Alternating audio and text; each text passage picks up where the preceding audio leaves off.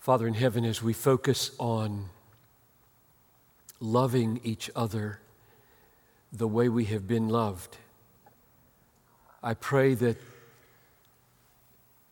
across all three campuses now, your people would be knit together in love. I pray that the love of Christ for us would be manifest and that we would be united to it like branches in a vine, so that it would not be a labor for us to love, but a, a free, flowing, resting, drawing upon Christ. So grant me, Lord, the ability to be faithful to this text, be carried by your Holy Spirit to build the faith of your people and to strengthen their resolves by your power, that you might be honored in this church. I pray this in Jesus' name. Amen. So it's the night before the crucifixion here in chapter 13. The 12 apostles are eating with Jesus, the most important meal that perhaps ever was. Jesus has just said in verse 21 Truly, truly, I say to you, one of you will betray me.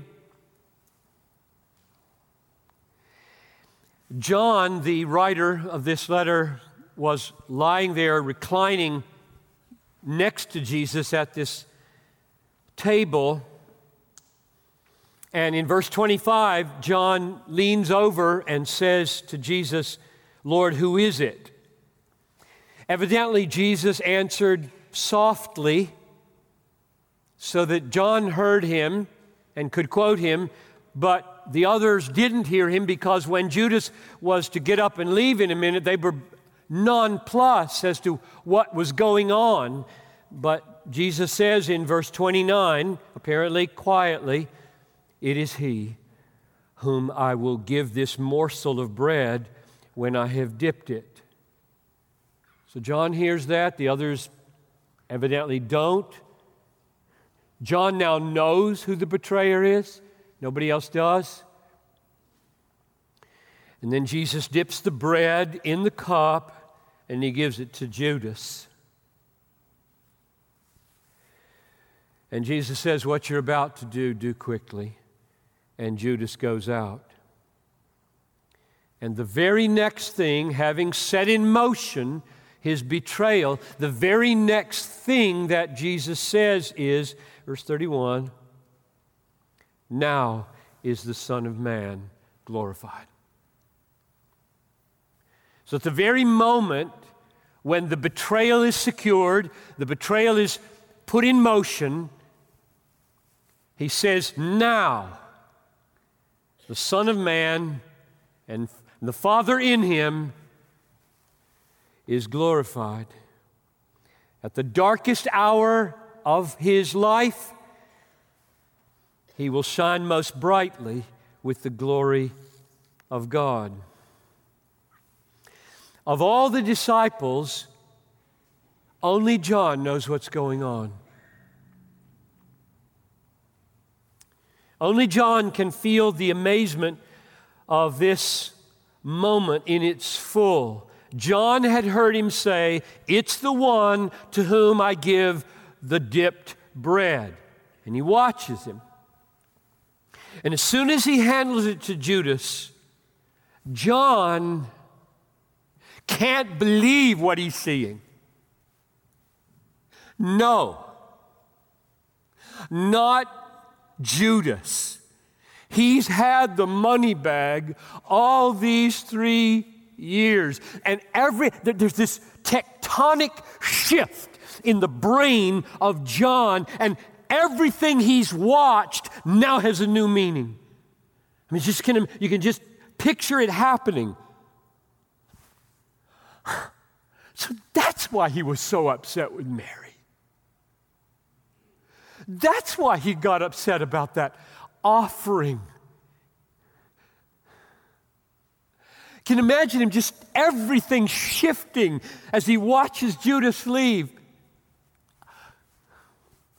So this man's mind has just watched a betrayal set in motion. He's just watched one of his friends totally become something else in his mind. And he's heard Jesus say the absolutely inexplicable words, Now I will be glorious. I mean, John is having to deal with something the others are not having to deal with at this moment. He watches Judas leave. Glory, Judas betraying. What an emotional turmoil. And the next thing he hears out of Jesus' mouth is this word little children. Verse 33 Little children, yet a little while I am with you. You will seek me, and just as I said to the Jews, so I say to you, where I'm going, you cannot come. A new commandment I give to you, that you love one another, just as I have loved you. You are also to love one another. By this will all people know that you are my disciples, if you have love for one another. Little children, I am leaving.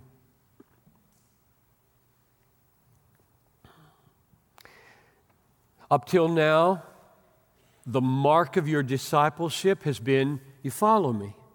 If I go to Galilee, you go to Galilee. If I go to Judea, you go to Judea. Everybody can see who my disciples are. They're tagging along behind me. They listen to everything I say. We eat together. We rest together. We pray together. It's clear as day who my disciples are. And little children, I'm leaving. And now, a new badge. You're not following me anymore. I'm not going to be here to follow. The evidence of your discipleship won't be any physical accompaniments anymore. I'm not here. So I'm giving you a new badge.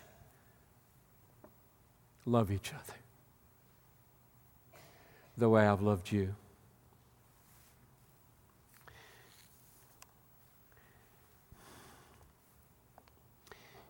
So here's John bursting with conflicting emotions. Betrayal has been put in motion. The glory of God is about to be seen, Jesus says. Jesus is leaving them. And in his absence, love is to bind them together. And in that moment of singular emotional intensity for John, Jesus speaks this word little children. Does that tell us anything?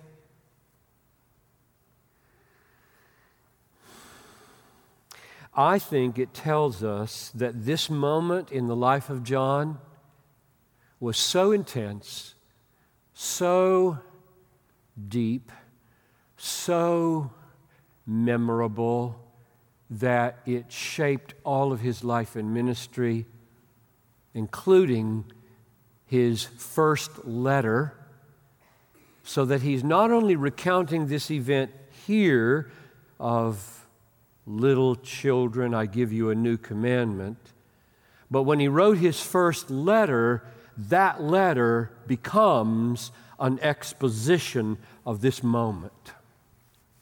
That's my, that's my thesis in this sermon. This moment is so powerful for John because of the things I've just tried to describe that decades later, he writes this book and he writes his letter and he tells this story and he writes his letter to explain it. Consider a few things. You'll see where I'm getting this idea. Little children, teknia. This is the only place it's used in the Gospel of John. Could have been used other places. Like when Jesus said in chapter 21, verse 5, Children, you have any fish? He's on the beach, calling to them in the boat. Children, you have any fish? That's not the same word. This word is used only here. Not only that, this word, little children, is not used anywhere else in the New Testament except 1 John seven times.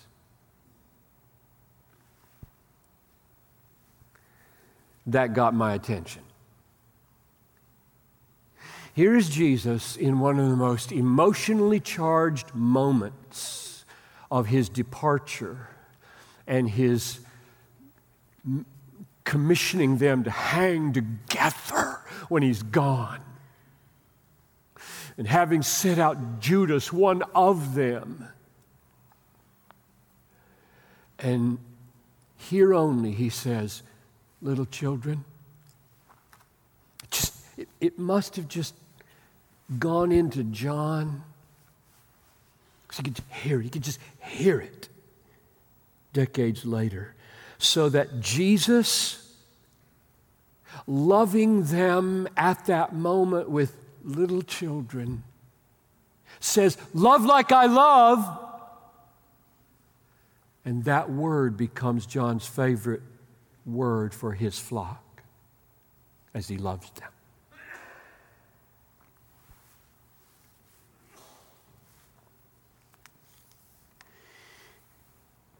Consider this. A new commandment I give to you, Jesus says, verse 34, 35.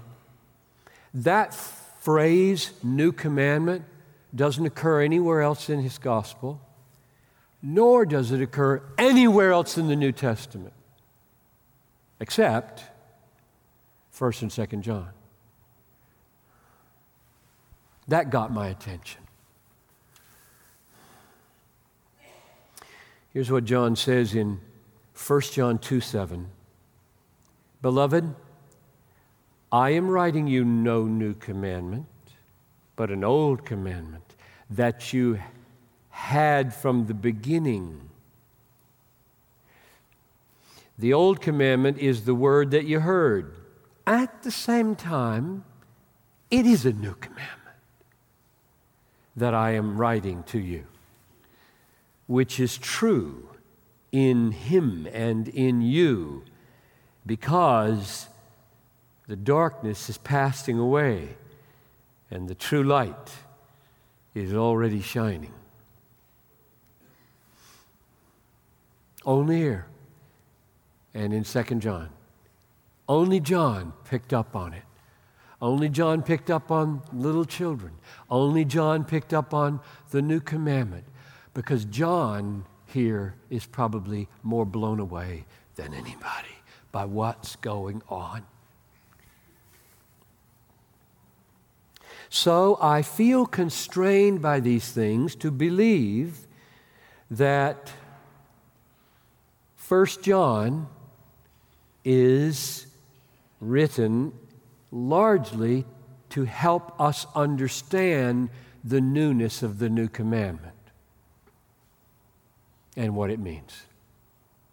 That's why 1 John. And to understand the phrase, by this will all men know you're real disciples. That's what 1 John is written to show.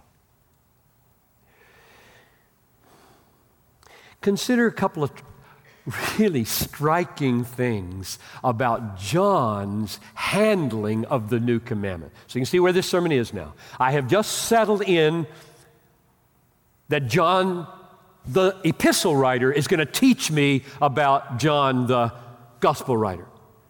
The new commandment interpretation in 1 John 2 is going to guide me as the earliest and most authoritative interpretation of that command as to what it means. That's the way I'm thinking right now. I can try to understand it where it is, and I'm going to let John be the main person to help me. So that was my commentary this week. First John. Is that a good commentary to use? Better than Carson? Yes, he would think so. Consider a couple of striking things about the way John handles it. First, nowhere in the letters of John does he ever refer to the love of Jesus for me or you, ever. This text said, Love each other as I have loved you. John is the one writer that picks up on the new commandment and begins to unpack it. And in all three of his letters, he never talks about the love of Jesus for anybody. Instead, he talks about the love of the Father and the love of God over and over and over again. And when Jesus comes into the picture, God loved us by giving Jesus for us. Jesus doesn't become our model in John. He doesn't say, ever love like Jesus loved. He always says, love like God. Chapter, one, chapter 4, verse 10 of 1 John. In this is love, not that we loved God, but that He loved us and sent His Son to be the propitiation for our sins. Beloved, if God so loved us, we ought to love each other. What, what happened to the new command? What, What happened to as Jesus loved us, we should love each other? Why does it become God so loved you that you should love each other? What, what do we make of this? What I make of it is this is exactly what I would expect from the writer of the Gospel of John.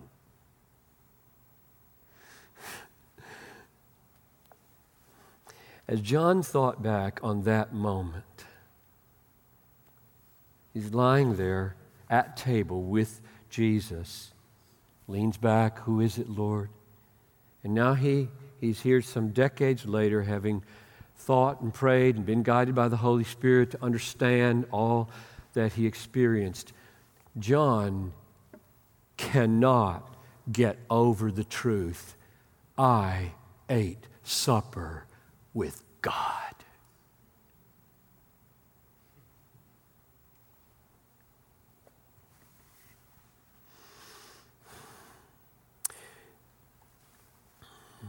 Thought back on there goes the betrayer by Jesus' appointment. Here comes the glory of the Son of Man and God in him. Here's Jesus saying, I'm leaving. Here's love binding him and them together.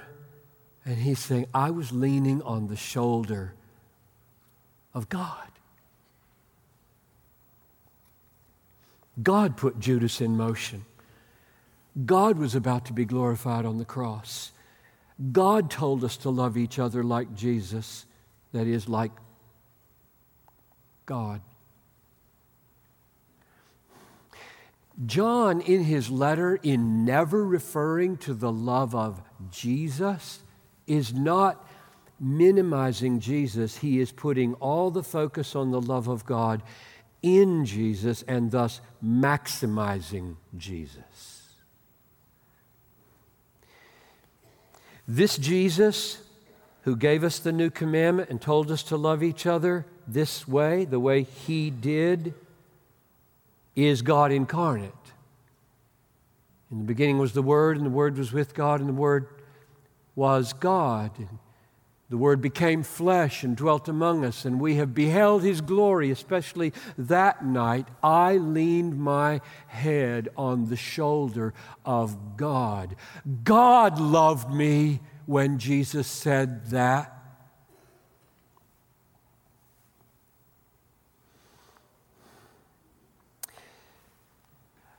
God was loving the next morning Every act of Jesus, the Son, was an act of God the Father. So John is not saying the love of Jesus is unimportant. He's saying the love of Jesus is the love of God. That's the first striking thing. The first epistle of John takes the command, love like I loved, and makes it into love like God loved, because I'm Him. Second striking thing in the way John handles the new, new commandment is uh, the way he handles verse 35 of John 13. By this all people know, by this all people will know that you are my disciples if you have love for one another. John pondered this phrase very deeply. He pondered the phrase, my disciples. He pondered the phrase, they'll know. And he thought it through, and he wrote a letter about it. The point here is not how will people know if you are aligned with Christianity? How will people know if you bear the name of Christ? Or how will people know if you're part of a Christian tradition? Or how will people know if you go to a Christian church? That's not what's going on. That's not what John is dealing with at all, or Jesus. The question is for Jesus and John how will people know if you've been given a new heart of love for the Father, love for Jesus, love for His followers? How will people know you're a real disciple? That's what Jesus is saying. If you let John, the writer of the epistle, handle verse 35, you know what he makes of it? I'll read five instances of what he makes of it. Okay, listen for John 13 35 in the words of 1 John. So 1335 says, By this, loving people, loving each other, people will know you're real, you're a real disciple. This is what the epistle says. John 4, 1 John 4 7. Beloved, let us love one another, for love is from God, and whoever loves has been born of God. Oh, you've been changed. You're real. Chapter 3, verse 14. We know that we have passed out of death into life because we love the brothers. We know. Because we love chapter 3, verse 10. By this it is evident, we know, you can know who are the children of God and who are the children of the devil. Whoever does not practice righteousness is not of God, nor is the one who does not love. Chapter 4, verse 8. Anyone who does not love doesn't know God because God is love.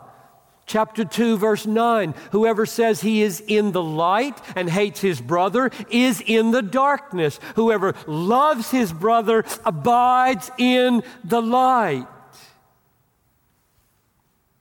First John is a five chapter exposition of John 13 35.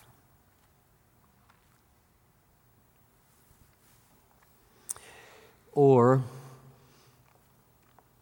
as Jesus says, by this all people will know that you are my disciples. How? If you prove that you're real by loving each other the way I've loved you. namely the way God loves you when I love you. All people can have good evidence that you're born of God. All people can have good evidence that you know God, that you're a child of God, that you're in the light, you're no longer in the darkness, you pass from death to life. If you love each other, people will know that.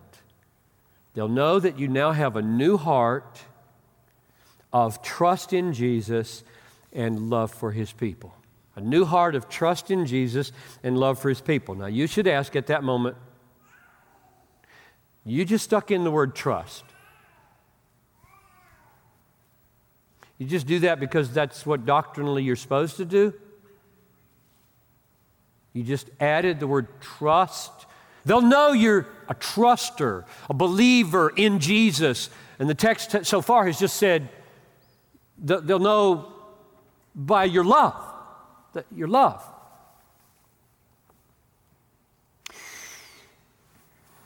No, I didn't just stick it in. Here's the reason I put it there. When you read 1 John, you read that love and trust become one commandment. Listen to this. 1 John 3:23 This is the commandment singular this is the commandment that we believe in the name of the Son of Jesus Christ and, and love one another just as he has commanded us. So, in John's mind, when Jesus gave the command, love each other, love each other, it wasn't isolated. It didn't dangle out there with all of his other ministry and all of his other teachings and all of his other commands having nothing to do with it. He put it into a life and into a ministry. He embedded it in something. And John's drawing that out to say, This is his commandment. Believe in his name and love one another. One commandment to believe and to love. And therefore, what people can know about you is that you're a real disciple, namely, you really have faith by the fact that you love each other. And the love becomes the fruit of your attachment to Jesus, that you are real. Why does loving each other validate being a real disciple? What is it about loving each other that enables you and another person to know you're real, know you're united to Christ, know you're a tr- disciple and that you believe and that you're saved. What is it about love? And I think the answer to that question rises when we ask what is new about the new commandment which is the last thing I want to do here. What's new about the new commandment? Will that shed light on why love for your believing friends is so compelling that it validates your truly being a disciple of Jesus? The command to love is not new by itself. The command to love is in Leviticus 19, verse 18. It goes like this You shall love your neighbor as yourself. So the command to love others isn't new in and of itself.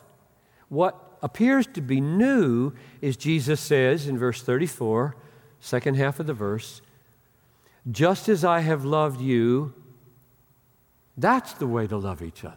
So what's new is Never before has the Son of God come into the world and laid down his life for his people. Never before has that degree of greatness performed that degree of sacrifice. That's never happened in the universe, ever. Never will happen again. Anything like that. So this is unique. This is new. Son of God has come into the world, taken on human flesh, so that in loving his people, he can sacrifice that flesh unto death. Nothing like that has ever happened before or since. So that's new. That's very new. So the question then I have is is Jesus simply saying, okay, I've just given you a brand new model of greatness condescending to depths of sacrifice. I modeled it by washing the feet a few minutes ago and told you to go and do what your teacher did. And now I'm telling you to go love like I love. And because of that unique model, your imitation of it will be new. Is that what he's saying? Go love like that? I don't think so.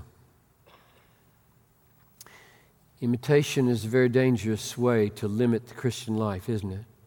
It's got a place, but if you mainly think of what's going on here is go imitate me, brothers. I've just loved in a certain way, washing the feet. I'm going to love tonight like you've never been loved, and I want you to love like this. So go copy this. No. So, what would you do? I mean, what I did is I went to First John and I said, You tell me what's new, John. What do you think is new about the commandment? John. Now I'll read you what he said. I'll read the first half of it, and we'll try to get our understanding of the newness of the new covenant from the first authoritative commentary on it 1 John 2 8. It is a new commandment that I am writing to you, which is true in him and in you. Okay, first thing he says is, it's truly new in him, it's truly new in you. And then he adds this phrase because the darkness is passing away and the true light is already shining. Hmm. Let me read it all together. It is a new commandment that I am writing to you, which is true in him and in you, because the darkness is passing away and the true light is already shining. That's why it's new in him and in you. And here's what I'm, I'm hearing the light has come into the world, and the darkness has not overcome it. This light is the beginning of the promise. The glory of the Lord will fill the earth like the waters cover the sea. This is expected. When Messiah comes, he comes with light. He banishes darkness. He banishes sin. Kingdom arrives. Brightness shines. God fills the earth. And that has started. Isn't that what that means? The darkness is passing away, and the true light is already what you thought was coming way out there in the good old future is already shining Yeah, that's what's happening. Now,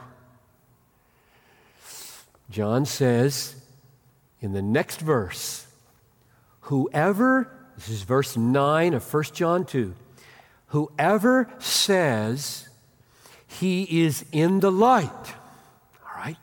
I'm in this new light. I'm in this new age. I'm in this kingdom. I'm in this Messiah led newness Behold, I make all things new. Everyone who's in Christ is a new creation. I'm, I'm in there. Everybody who says that and hates his brother is in darkness still. That's the negative side. And here comes verse 10. Whoever loves his brother abides in the light. Huh. So, what's new in him and in us is that as the glory, as the light of the love of God is starting to fill the earth right here in Jesus, it has drawn disciples into it. And if you hate your brother, you're not in there. You're with Judas who's hating Jesus right now. And if you love your brother, you're in the light, in the love. That's what's new. Now, you see where I'm going with this whole issue of imitation? You got it yet?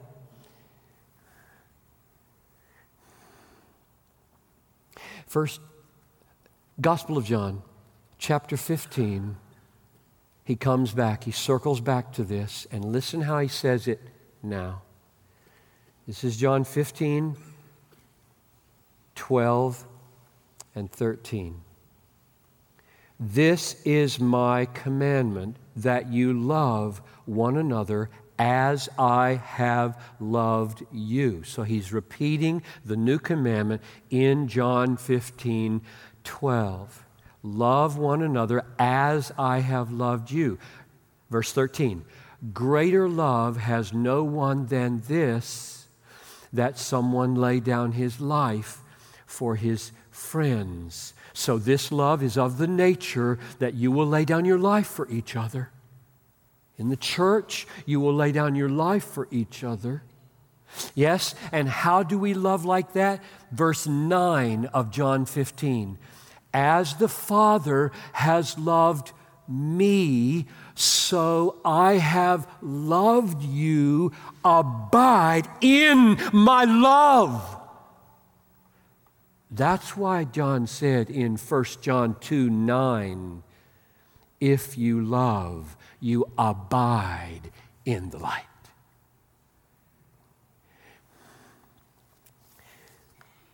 We are not talking here mainly about copying Jesus. We're talking about connecting with Jesus. We're not talking mainly about imitation, we're talking mainly about participation, demonstration, manifestation. The vine does not say to the branch, I'm oozing with love for you. Copy me on the ground where you're broken off and dry. That's not Christianity. It's not the new commandment.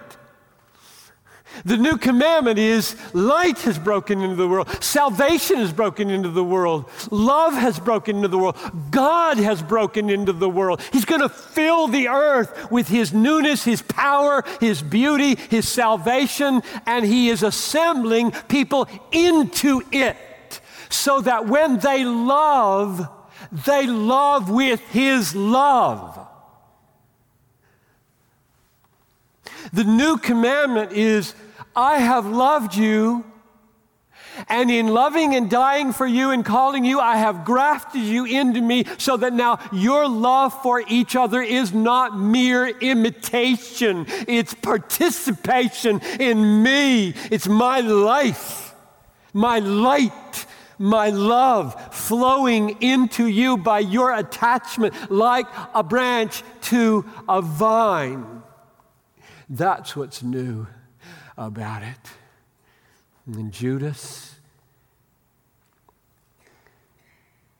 didn't love, and therefore it became known he was not my disciple. And you will be known by your own conscience, by the judgment day, and by the people who are trying to figure you out. You really a disciple of Jesus or just a nominal disciple of Jesus? You real or you just a churchgoer?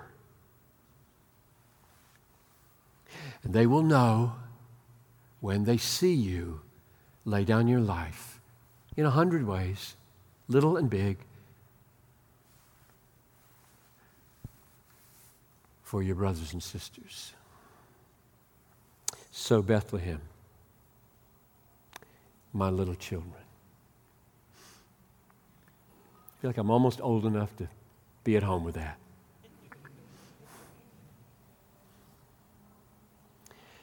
These are critical days for us, are they not?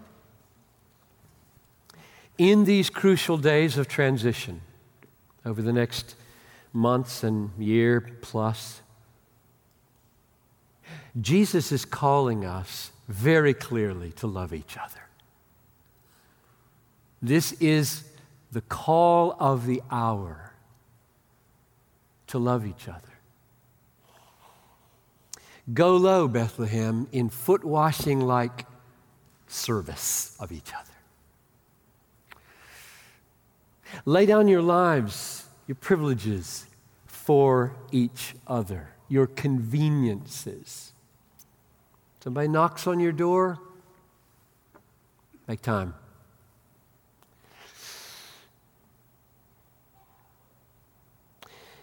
Lay down your lives Love your brothers and sisters across all racial and ethnic lines. Let there be not a whiff of ethnocentricity in your life. Not a whiff. Person for others of all ethnicities. Love the weakest, the oldest, the youngest. Love the disabled Love the lonely troublemaker.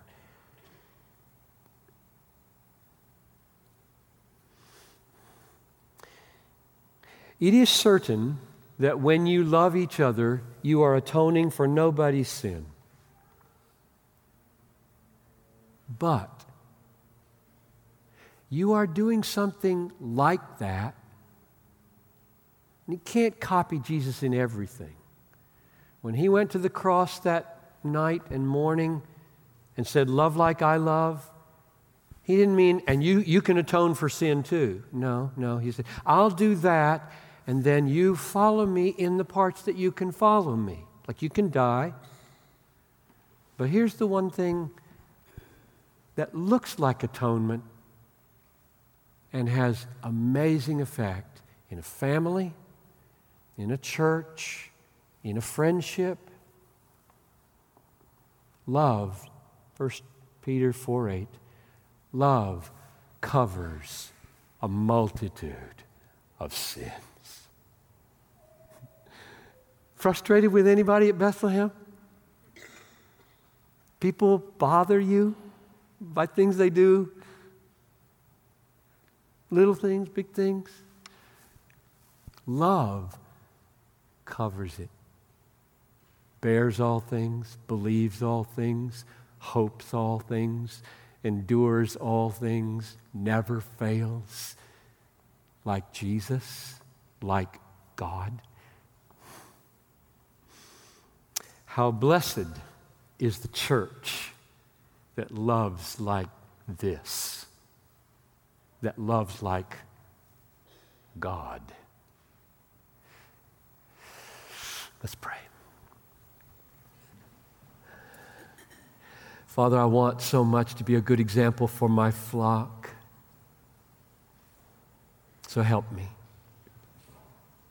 And help us to hear these amazing words that He's beckoning us into the fellowship of His sufferings and into the light and into the love and into the salvation and into the vine. And grant us to abide there and to prove by abiding there and bearing fruit of love that we are his disciples. Lord, we're going to sing, and I pray that your name would be exalted soon and sooner than many of us know, we're going to see the King. May that hope fix our hearts so fully that we never, ever lack the power to love. I pray this in Jesus' name. Amen.